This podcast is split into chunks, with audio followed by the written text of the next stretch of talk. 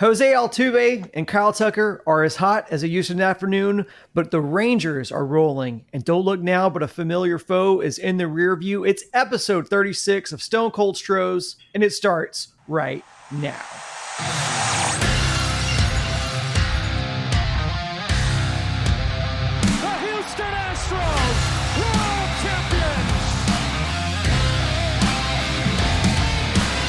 Welcome into Stone Cold Stros. I'm Brandon Strange, joined by Charlie Pallilo and SportsMap.com's Josh Jordan.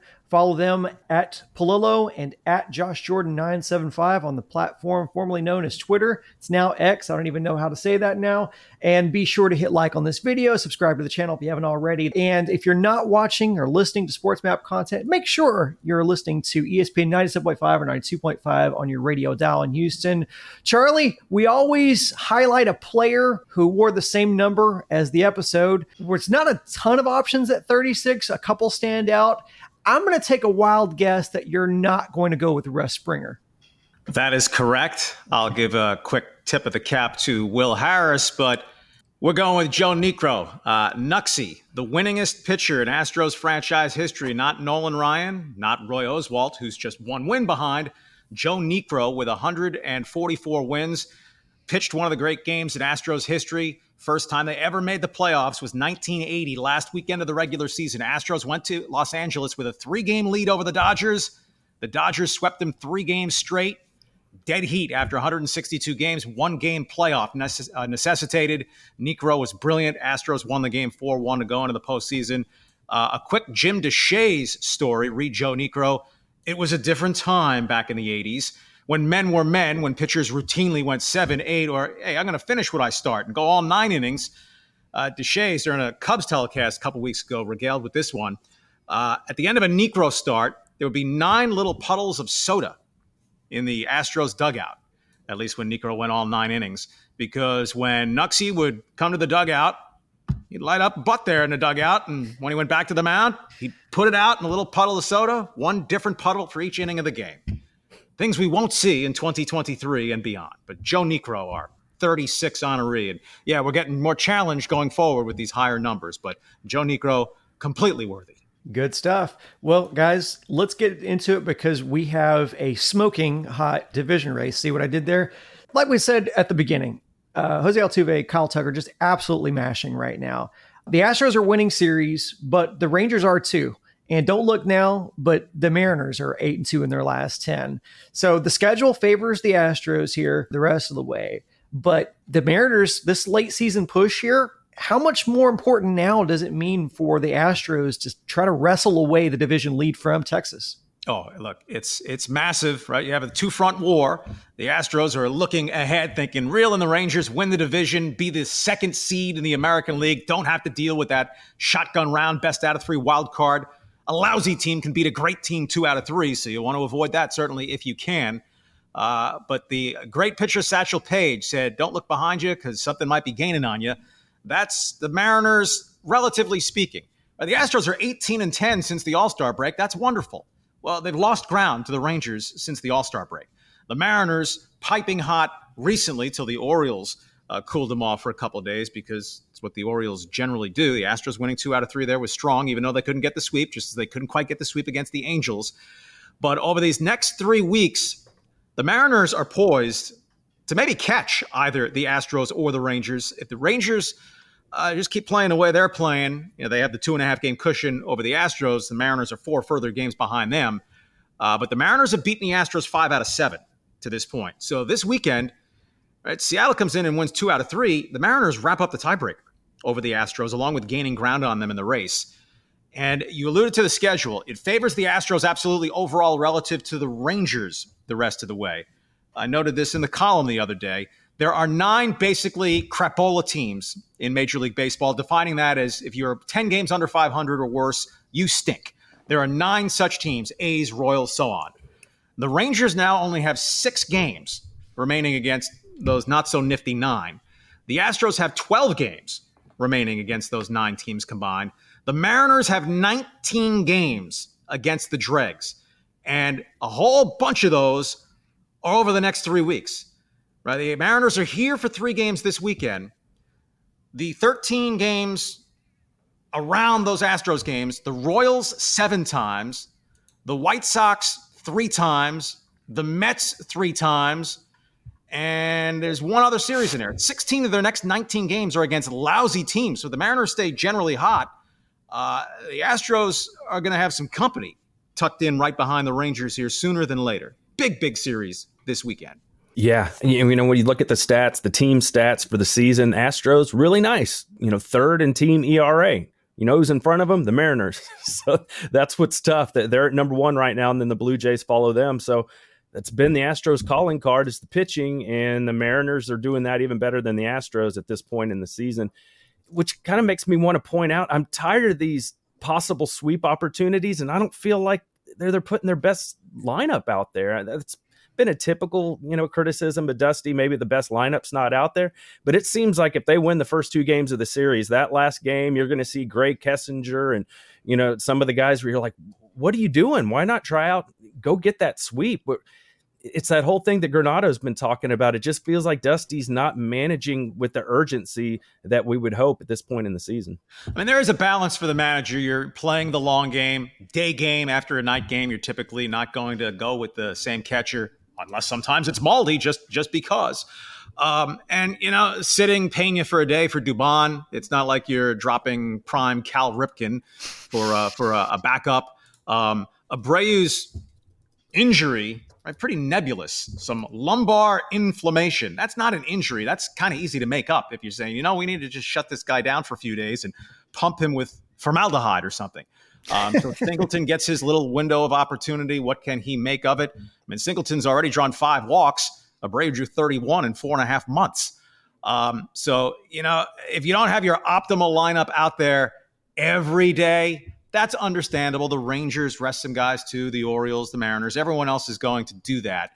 But when you rarely have your optimal lineup out there because of just a couple of daffy decisions you keep on making, well, that's a delight, not just for second guessers, right? Plenty of people among us, fans, observers paying attention, have been able to point to things all season saying, Dusty, why? What are you doing?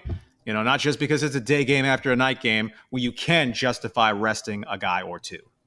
It is interesting though. It's it's like the story of the season has been uh, kind of guys being able to step up. You lose Yordan and Altuve, but then Chas McCormick starts tearing the cover off of the ball. You get Yordan back, and now Chas has kind of regressed a little bit. Granted, I know he's dealing with I guess a bruised knee or something along those lines. Yordan Alvarez though, last seven games hitting 138.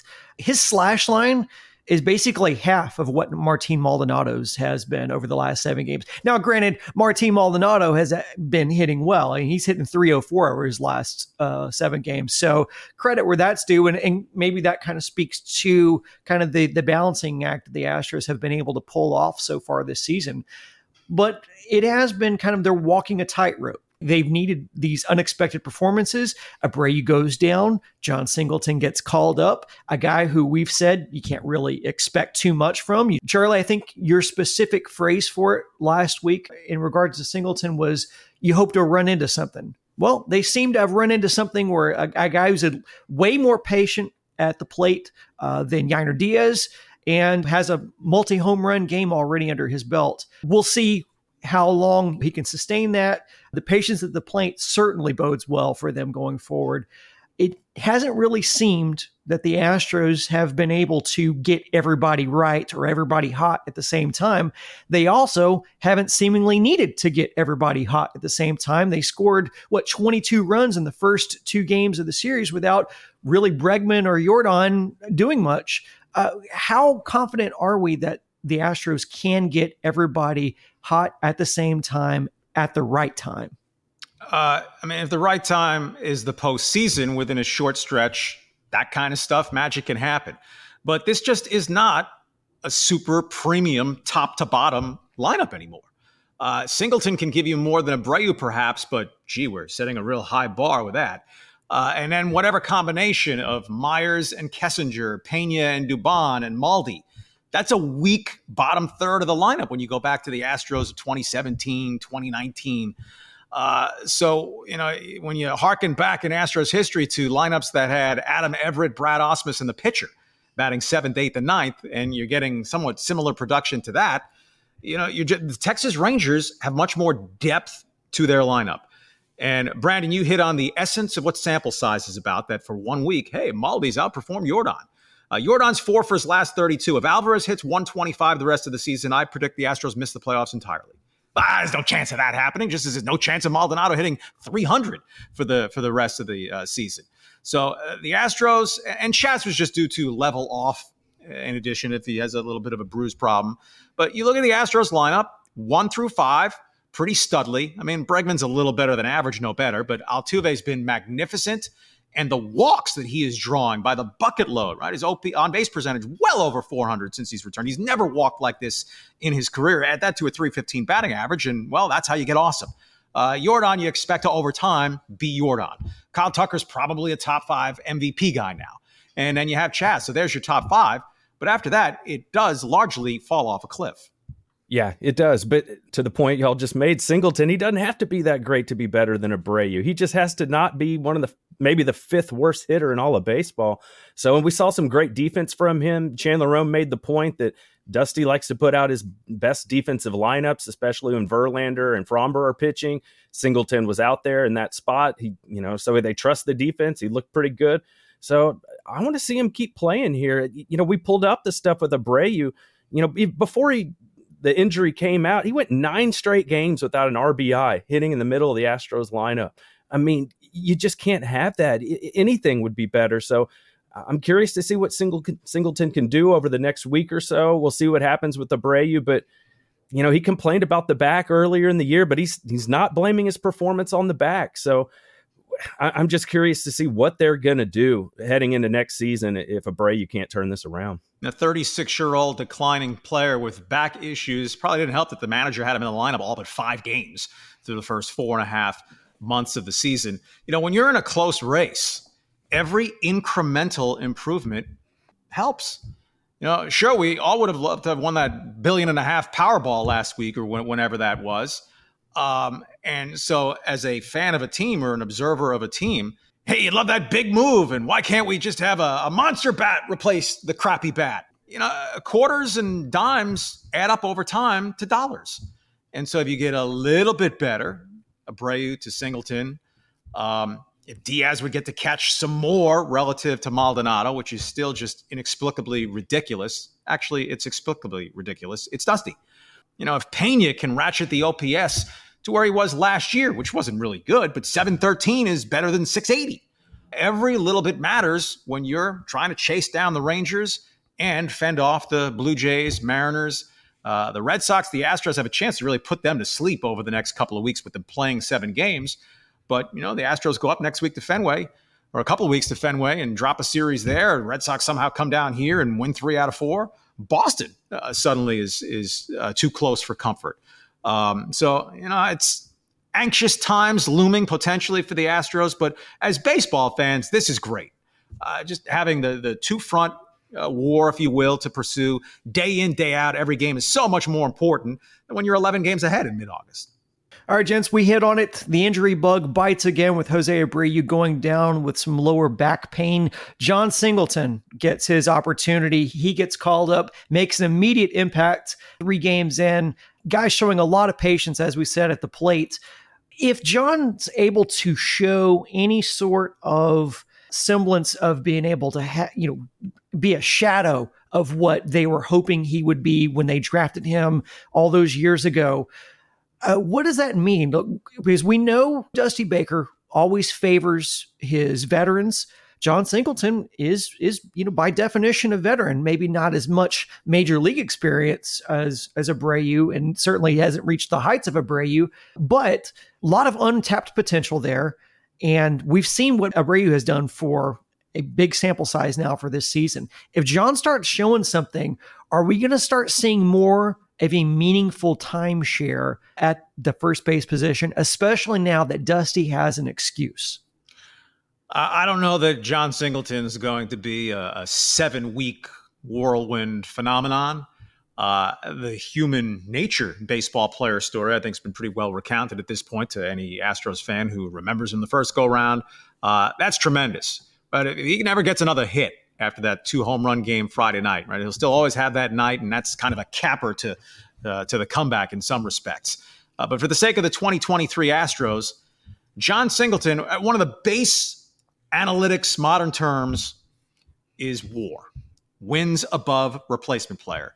Replacement player basically defined as an average guy from AAA in a pinch. If you had to replace a major leaguer with him, how would you fare? Well, Jose Abreu has been a negative WAR player this year.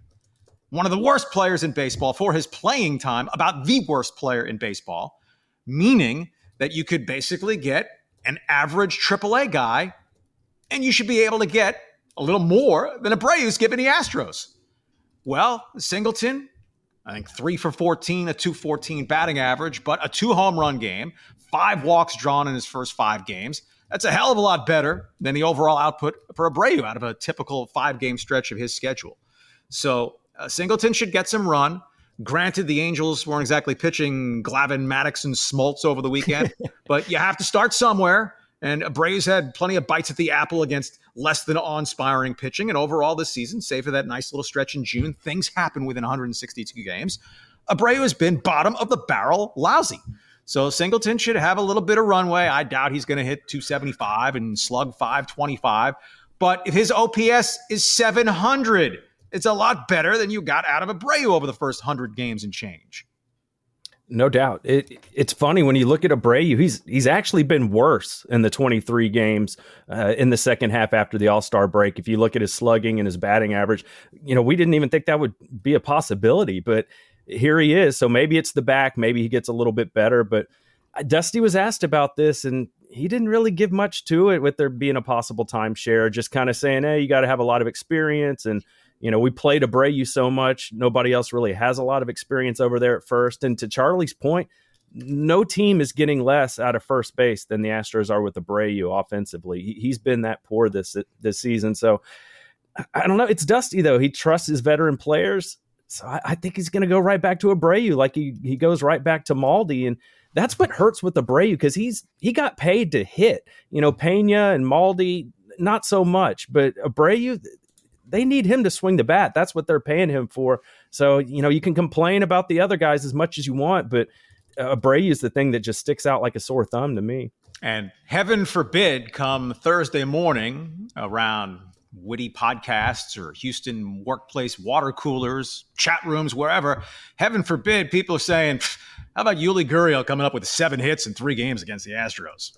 Well, it's funny when they were discussing the possibility of Yainer Diaz getting some time at first base. Dusty was pretty dismissive of it, saying you need a guy that can catch up there. And if a guy can't catch, then you're giving up runs. But a guy can catch, then you're saving runs. His he base position is catcher. If the ball right. is thrown to him, right? We presume he'll catch the ball. And who and, confuses Jose Abreu with Keith Hernandez at first base? No, but but to that point, why don't we keep that same energy when it comes to catching at the catcher position for a guy who your full time catcher is the guy who has the most pass balls in the major leagues? So it, it's it's weird not to keep that same energy there. Uh, but I, I just I find it funny where he talks about oh you you don't want to be experimenting uh, during the season isn't that every lineup Dusty runs out is like, hey, let's put Dubon at the leadoff. Hey, let's put Greg Kessinger at the leadoff. Hey, let's put Bligh Madris at the lead. It's it's it seems like it's a constant case of experimentation of where's Pena gonna bat this day. You just never know from day to day, series to series, where guys are gonna hit, except for the guys who were really struggling in uh, you know a guy like Jose Abreu who seemingly was glued to the the four hole for the longest time. Uh, and speaking of injuries, Phil Maton he couldn't dodge a baseball, but he does dodge a bullet because he gets hit with that liner on the elbow. But apparently, there's no structural damage. I just wonder maybe this is a blessing in disguise. Uh, I you know kind of to compare a little bit the Yankees are kind of going through this. The Yankees are, you know, ex- experiencing some injuries. They're seeing a lot more of the younger guys. And I think from a fan perspective, I think they're glad to see it because I think they knew what the results were going to be with the team that they were running out on the field. And so it's kind of been a blessing in disguise for them. Not quite that here, but uh, certainly something needed to happen at first base. This injury, whether it's real or manufactured, is allowing that to happen. Phil Maton, he started out like gangbusters, but the Astros have been very reliant upon their bullpen, and his performance has, you know, dwindled over the past few games or few weeks.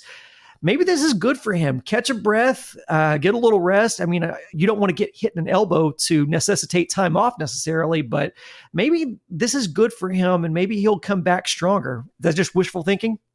Oh no, I don't think it's necessarily wishful thinking at all um, provided it is just a contusion. You need a little bit of swelling to go down. Uh, whether Maton was just uh, having sold his soul to the devil levels of success through the first half of the season in some, so regression to his mean. Um, but he'd been awful uh, basically over the, the last month or so. So if he can just use a, a refresh, a reset physically, mentally, whatever else you want to go, uh, I think there absolutely could be something to that. Yeah, I think Montero is a guy where he was really starting to put it together. And then he comes in the other day and he starts having control problems again. Like we were maybe starting to turn the corner with him a little bit, but uh, you know, we'll see. Once he loses it, he just kind of loses that release point. Yeah. Uh, Montero from late June, I believe the 29th of June, his ERA is right about two. So that's over 15 appearances. Now you walk three angels and you bring in Stanek with the bases loaded, not exactly Mr. Control, but hey, he he got the out. Uh, so Montero hasn't reclaimed the eighth inning role in which he excelled last year, and he's not, I don't think, going to get the opportunities uh, to do that. But if he can fit in as a, a legit sixth, seventh guy while Maton is down, and you have Graveman now additionally, uh, Stanek somewhere in that mix behind Presley, Abreu, Neris, it's still a good deep bullpen. And just to round off our discussion about injuries, Dana Brown says that Michael Brantley I don't know if you guys remember him or not. He used to be an Astros player. Uh, Michael Brantley could begin a rehab start as soon as next week. Honestly, I had stopped giving the Brantley updates on here because they were substantive. And Brian McTaggart said he stopped asking uh, Dusty Baker about Brantley because the updates would never change. They were never really substantive. Are you guys buying at all? What percentage are you putting on we could see Michael Brantley actually swing the bat again for the Astros and not just some Sugarland appearance? I'll go straight 50 50 that he at least makes an appearance in an Astros game in the batter's box. Uh, but along with this, now what, about 14 months since he last played in the game? He's 36 years old. His power had already deteriorated. What kind of Michael Brantley are you going to get? Just because he's in the lineup, he's not going to be 300 hitting, 375 on base just because. Um, and it's the non-throwing shoulder, but if he's in left field, Yordan's DHing. How are you going to work that out? And if you want best defense on the field, well, then Michael Brantley's not going to be part of that. Uh, you'd rather have Yordan DH and Myers, I guess, with McCormick in the outfield. Um, I'm I'm viewing Michael Brantley as a found one hundred dollar bill in the street. If I come up on one, hey, that's fantastic. But I'm not building my day around finding one. Yeah, I mean, we're just getting so late. You know, we're in the middle of August now. to ramp him up, even if he's ready to come back, to have like a quasi spring training. I don't know, Brandon. Twenty percent. We see Michael Brantley back. I, I'm I'm a little pessimistic on that. Until I actually see him, I'm not going to buy it. Yeah, I'd say the number would be higher as recently as three, four years ago when uh, the September roster expansion rules, which I always hated, but you know, you could have guys running up and down in the dugout and the clubhouse overflowing. You only get to add two players now to your active roster in September to take it from 26 to 28. Well, it's not as if the Astros have a bunch of prospects pounding on the door to join the roster in September. So one of those spots is is right there for Michael Brantley if he's showing anything without another setback, of course. Josh, you think you're pessimistic? Watch this. I'm going to put it at 1%. Just because never say never, but I've I've seen this before. I rarely do I get fooled again. So, and let me just say 1%, that's generous on my part. That's me literally just saying never say never because my real instinct is to say 0.000%. I, I just don't see it. I hope I'm wrong. I hope he has a Jon Singleton esque comeback in just as dramatic fashion. And hopefully it's just in time for the postseason because that would be the most Astros story ever is to get Michael Brantley back out of nowhere right before the postseason and then the Astros just roll again. That would be fantastic. Guys, let's move on to our last topic of the afternoon. It didn't take long for New York to start throwing mud as soon as JV leaves. A Met told the Post Mike Puma that Verlander was a diva who was detached from his Mets teammates and complained about how the team's analytic department was not at the level as the one he worked with during his stint with the Astros. I can't say I'm surprised to hear that feedback, but uh, what do we think about this? Is it airing dirty laundry after a guy gets traded away? Sure seems like a bad look from a franchise of poor looks. Well, it's dreamy New York tabloid material with which to work and covering actual current Mets games. Who wants a part of that? Uh, Scherzer and Verlander were not bosom buddies by any account, going back to their days with the Tigers. So, whether older, more mature, or with the mutual interest of making $43.33 million per year, and oh, by the way, ideally getting back deep into the playoffs while both pitching for the Mets, um, you know, that was a professional marriage of convenience rather than, boy, it'd be great if we could come and pitch together for the same team uh, later in our careers. Uh, so if Scherzer said that stuff, you know, I guess if he's being honest, he's being honest. If he was asked about it, I don't really see what he has to gain from it. Uh, to a certain extent, aren't they all divas? And at the highest levels, right, the rules aren't the same for superstars as they are for run of the mill guys. And when you accomplish things and, and you have tenure, there are guys who get double locker space in the clubhouse. Um, hey, you know, I, I want to meet some family. Can I catch up with the rest of the ball club tomorrow since I'm not pitching until Friday? Sure. A rookie pitcher, get on the damn plane. Um, so I'm going to go with much ado about not much on this, and all that matters about Justin Verlander for the rest of 2023 is how he pitches for the Astros. I mean, I think it's fun now that Scherzer's with the Rangers, Verlander's with the Astros. They're going to you know they're going to face each other at some point. I have to imagine that's going to be must see TV for me. And and we should waive the designated hitter for that game, so they each have to step into the batter's box against one another. I like it. But it's funny though. We talk about divas. Scherzer was the first one to meet with ownership, and the Mets ownership said, "Yeah, we're probably going a different direction. You know, we're not going all in for this year." And he's the one that demanded a trade first.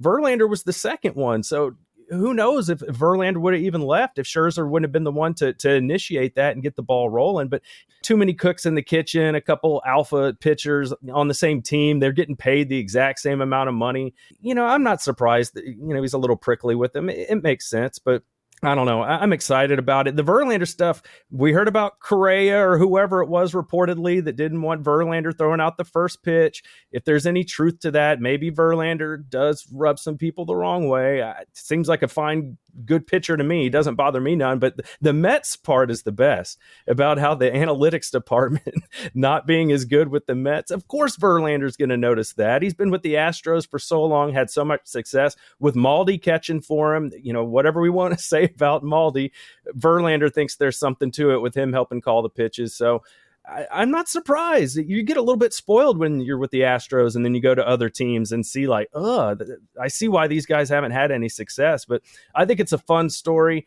And I'm glad we're making a video about it. I want to see these guys face off later this season, see if maybe there's something to it.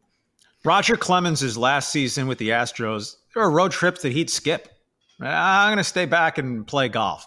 But when he took the ball every fifth day or every sixth day and he pitched phenomenally, so it's just a sliding scale on this stuff. And where the Mets are concerned, it's about success and failure. And they're one of the most abysmal in season flop failures we've ever seen, right? When you're winning, what's that sense? Is that is that poop?